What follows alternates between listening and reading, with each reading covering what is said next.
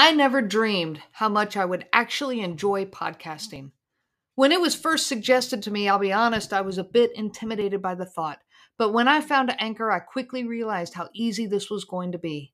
Anchor provides me with the tools to record and edit right within their program. I don't need additional software. I didn't even need to know how to distribute the podcast because they do it all for me. I would not be where I am today as a podcaster without Anchor. It's all you need and completely free. If you are looking to get started, download the Anchor app today or go to anchor.fm to get started. Have you ever been in a really thick fog? I mean, really thick fog. Like you can't see a foot in front of you. Your arms are out in front of you trying to make sure you don't run into anything, and you have no idea what or who is around you, which way you are headed, where you came from, how you got to where you are. Everything is disorienting, and the, the things you run into are, are a surprise. In this environment, you get lost and confused very easily. You get separated from others very easily. Even using a light pro- proves incredibly difficult because even the light does not help you. There is no easy solution to handling this thick of a fog. It's overwhelming, all encompassing, and intense. In essence, it shuts life down for anyone who is actually trapped in it. Well, the same is true of the narcissistic fog that encompasses its victims. And we are going to discuss that here today. I'm Renee Swanson, your host of the Covert Narcissism Podcast. Now, there's a reason that this word fog appears in capital letters. If you've seen a capital F, capital O, capital G, it's an acronym. It's an acronym for fear, obligation, and guilt. These three words explain the progression of things that the victim of, a nar- of narcissistic abuse goes through, and especially with covert narcissistic abuse. So you entered this relationship head over heels in love with this person. They seem like the perfect fit, a match made in heaven. You were completely and fully in love. And then one day, their anger shows up. Do you remember the first time you saw that anger? Do you remember what it was, what you were doing, what was going on? It is quite shocking to the system. And it definitely leaves a strong impression. I remember the first time, and I remember my internal reaction going, I'll never do that again. And all I did was tell him he had toothpaste on his mouth. But the reaction that came was so shocking and so aggressive that it, it left an impression inside me. So, whatever it was that provoked that anger, you now avoid it at all costs thus the beginning of fear. The fear of his or her anger is now a driving force in your words and behaviors. At first, this seems okay because it's just, you know, one or two seemingly small things. Okay, I'll never tell him he's got toothpaste on his mouth again, but, you know, that's okay. I don't have to tell him. And so it seems small and we easily sweep it under that rug. You know, maybe some of the small things that you experienced at the beginning were you know, borrowing the tape off of his desk without asking, or adjusting his collar before work because it was folded under, or asking her to pick up cat food on the way home from the store, or, you know, while we're driving down the road saying, hey, scoot over a little bit, you're a little close to the edge. Maybe it's giving a hug to a mutual friend who happens to be of the opposite sex. You know, these seemingly small things, and they trigger that that anger response in our partner, and that begins this journey of fear. Their reactions are so extreme and so intense that the fight or flight response kicks into gear. Our entire body reacts. The first hmm. time I experienced this with the toothpaste story, that was in 1998. That was 24 years ago. But I remember the feeling it instilled in me as if it happened yesterday. You see, that day started my journey of coming up with a hundred different ways to say something before I ever said it, of making sure I found that magical way that won't hurt his feelings, that magical way that won't upset him, working extra hard to be ever so gentle with my words. But that was just one one step, one tiny little step on that journey. You know, another time he snapped at me for repeating myself. Now, this became a, a, a common thing later, but the first time it happened, you know, it was clearly something I had already told him before, and and I'm telling him again, but but I was just it was conversation. And so I'm telling him this situation and and honestly I was telling it to him so I could go ahead and explain a little further. But I got this huge reaction from him. You already told me that. I'm not stupid. Wow. Another layer was added to my fear-driven actions. Now, not only am I working hard to be gentle, but now I also have to work hard to be clear and precise and basically, you know, definitely never repeat anything I've ever said before. As these experiences begin to add up, and they do when you are with a covert narcissist, living in fear becomes a daily thing. But we don't realize it. For years, I heard people talking about walking on eggshells. I had no idea what they really were referring to. I would hear their descriptions and explanations, but it just didn't sink in. You see, when you're in a fog, you can't see clearly. Till one day, all of a sudden, all of a sudden, it was like the fog lifted for a brief moment and it made complete sense. I was living this walking on eggshells thing, afraid to say what was on my mind, afraid to talk freely without being guarded, afraid of his reactions, his angry or outburst, or even afraid of his silence, which sometimes was worse. Afraid of him telling me yet again that somehow I had hurt his feelings or upset him. I had made him feel inferior. Afraid that that victim role that he used so strategically was coming again. Afraid of feeling worthless and shameful. Feelings that I was now experiencing on a very regular basis with him. I was walking on eggshells every day of my married life, and I had no idea. This fear drove me to change my behaviors. I now judged my own words a thousand times before they came out of my mouth. My mind was in overdrive. It caused me to be insecure in my interactions with him, you know, so cautious in how I talked to him. But this also bled over into my relationships with my friends and my family. The fear is the first layer of that fog. Well, this fear drives us into the next layer obligation not even aware of the driving force of fear in my life, it now became an unspoken mission for me to keep him happy, or at least not angry. This was my duty, my responsibility, my job, and I stepped right into it. I had to say yes to all of his requests so he wouldn't get upset. I had to work extra hard to make him feel loved and appreciated because he was so lacking in that way. But this was an impossible job. I just didn't know it. I didn't question any of this. It was just my responsibility. You know, I'm his wife. I'm I'm a peacemaker. I'm a fixer. Even, you know, I, I had to babysit his feelings and his moods. When we were at home, yeah, at work functions, at social events, at church, on vacation, with our families, it didn't matter where. This obligation went with me everywhere I went. Even when I wasn't with him. If he was at work and I was home with our boys, every decision I made was still weighed against what he would think and how he would react. I felt obligated to keep him happy. And not only that, I felt obligated to be affectionate with him, to make him feel special, loved, and appreciated. I felt obligated even to, to help him have a positive relationship with his boys. That was my job. This is how the victims of covert narcissistic abuse end up taking on all these responsibilities and everything. Everything becomes their job or, you know, their responsibility. And then when things don't work out, it's their fault. These obligations are the shoulds, the should statements that we take on in our relationship. Let me explain what I mean here. You know, I should come up with activities for him to do with our boys.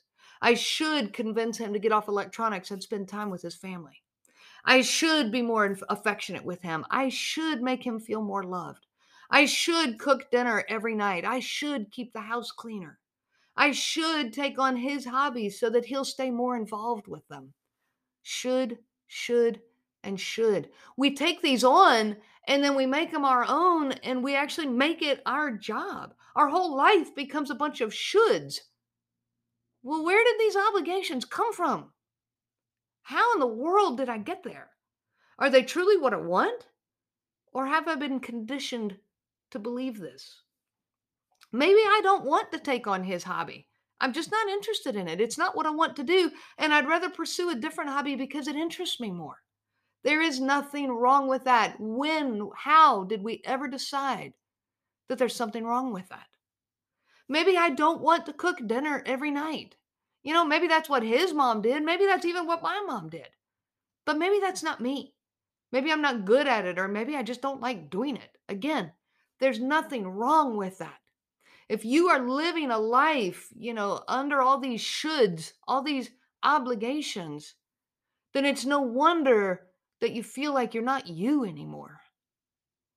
I encourage you to explore the obligations that you are living under. Your should statements. I also encourage you to f- just kind of identify where they came from. Did they come from your mom, your dad? Did they come from your spouse? Did they come from society? You know, they come from a lot of different places. But that's the second layer of that fog. When we're living under that obligation, those obligations, the fear and the obligations, it's no wonder we don't know who we are anymore. Now, these obligations lead us straight to the third layer of the fog guilt. If I feel obligated to cook dinner every night, but then I don't do it, I feel guilty. If I feel obligated to be more affectionate with him, but I don't feel like it, I feel guilty. Even if I do choose to then be affectionate with him, but I don't feel like it, I still feel guilty. Side note, there is a reason that you don't feel like being more affectionate with him or with her. These feelings in your body are coming from somewhere. So instead of feeling guilty, I encourage you to explore where the feelings are coming from and why. Living a life out of obligation is a sure way to live a life out of guilt. I've said it before, but one of the biggest issues with covert narcissistic abuse is that it gets inside of us. We actually join the abuser in abusing ourselves. This is part of that. This is where some of that comes into play. That guilt becomes internal. I actually now start blaming myself. And, and it's for obligations that they come from somebody else. They're not my obligations. But but it leads then into guilt. You know even even obligations let's let's take this to a level that's not about the covert narcissistic abuse for a minute. If i feel like my obligation is i should eat healthier exercise more you know lose weight get in better shape any of that. But when i don't feel like doing these things and i don't want to do these things i feel guilty. And feeling guilty typically causes one to make even worse decisions. Why because living this way creates that thick fog around us and it's extremely disorienting. So if I'm feeling guilty about not eating healthy, guess what? I'm going to go eat even less healthy. So simply changing the statement to, I want to eat healthier, is more empowering. It's less obligated. It puts the choice in your own hands, not out of obligation, not because the world is telling you that you should, or your mom, or your dad, or your spouse, or your kids but rather because you choose that you want to. Then, if you have a day that you're feeling kind of off or you're feeling differently, and you say, you know what, today I want to eat unhealthy, that's okay. There's nothing wrong with that because you are allowed to be human. When you are living with a covert narcissist, you have been conditioned to live in this thick, thick fog. You have been made to believe that they are better at everything than you are, that they know more about everything than you do, and actually lead you to believe that you don't know much. Again, we join the abuser. You have been conditioned to care for all of their needs and feelings and to accept a complete disregard for your own needs and feelings. You feel obligated to care for all of their feelings. And then if you try to start taking care of your own needs, you feel guilty. You have been taught to fear their anger, their silence, their rejection. You have been taught that it is your job to care for their every whim. You have been made to feel guilty and responsible for any and every bad thing that has ever happened or ever will happen. And in this thick fog, you cannot see clearly. That's why you so badly need the help. You need you need podcasts, you need books, you need uh, coaching, you need therapists, you need friends and family, you need people who will come to you and go, "Hey, hey, hey." You know, I had a I took all the blame that my husband was gaming so much. I mean, he gamed. It was an extreme addiction to gaming, but I blamed it on me. I I even was telling a friend, you know, well, I know it's my fault that he's spending all this time gaming. You know, I probably should fuss at him more, and it's my fault that I haven't stood up to him more on this. And my friend looked me straight in the face and said, "Do you hear what you are saying?" And I stopped and went, "What do you mean?" And my friend said, "This is a full-grown man, a father of two children, and you are saying it's your fault that he spends all of his time gaming and doesn't spend time with his boys. That's his choice. It takes help to be able to lift that fog.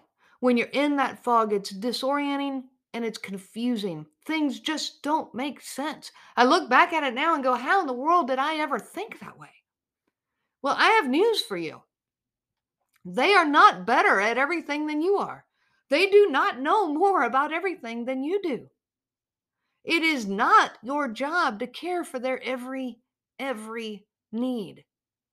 You do not need to totally disregard your own needs and feelings. You do not need to fear their anger and reaction. You do not need to care for their every whim, and you are not responsible for everything you actually are allowed to walk this earth in peace and happiness.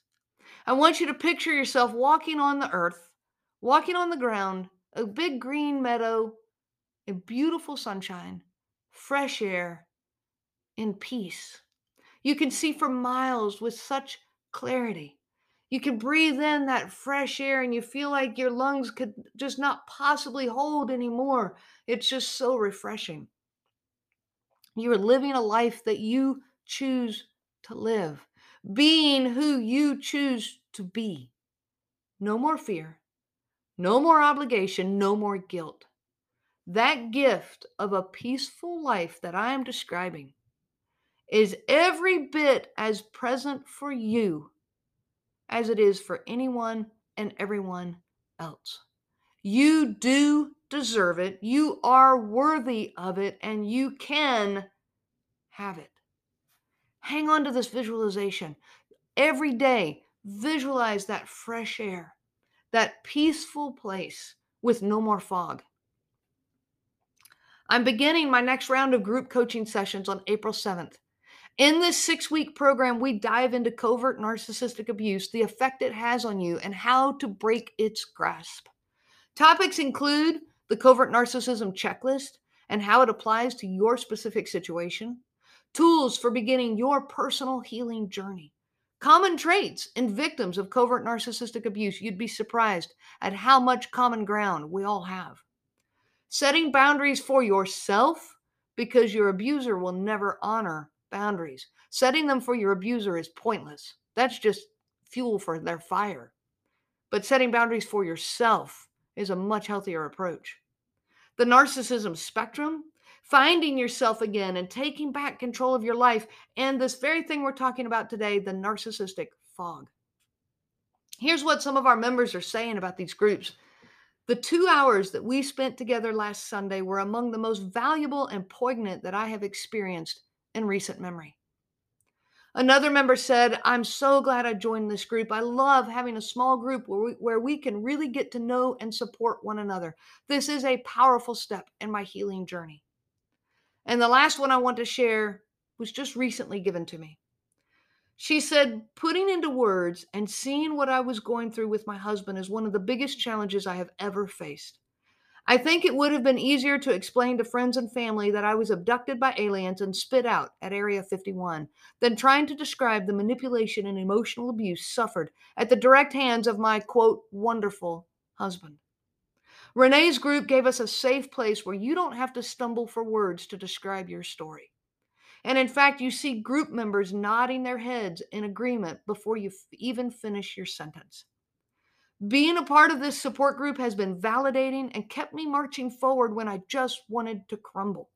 The unique friendships, tips, strategy planning, and support that I've received from this group is priceless and has boosted me in a more positive direction in gaining control of my life back and mending deep wounds for a better future. To learn more about these groups and to sign up for your spot, they start on April 7th, and these spots do go first come. Visit www.covertnarcissism.com forward slash group dash session. I'll give you to, that to you one more time www.covertnarcissism.com forward slash group dash session. And if you can't find it, go to covertnarcissism.com. There is a link there that will take you to that group session page. I wish you so much peace on your journey of healing. Reach out to me anytime you choose. You can email me at Renee, R E N E E, at covertnarcissism.com. I love to hear from my audience. I love to hear what you guys are going through. It just it helps so much to know uh, that you're out there and that I'm helping this world. And I so much want all of us on that journey of healing together.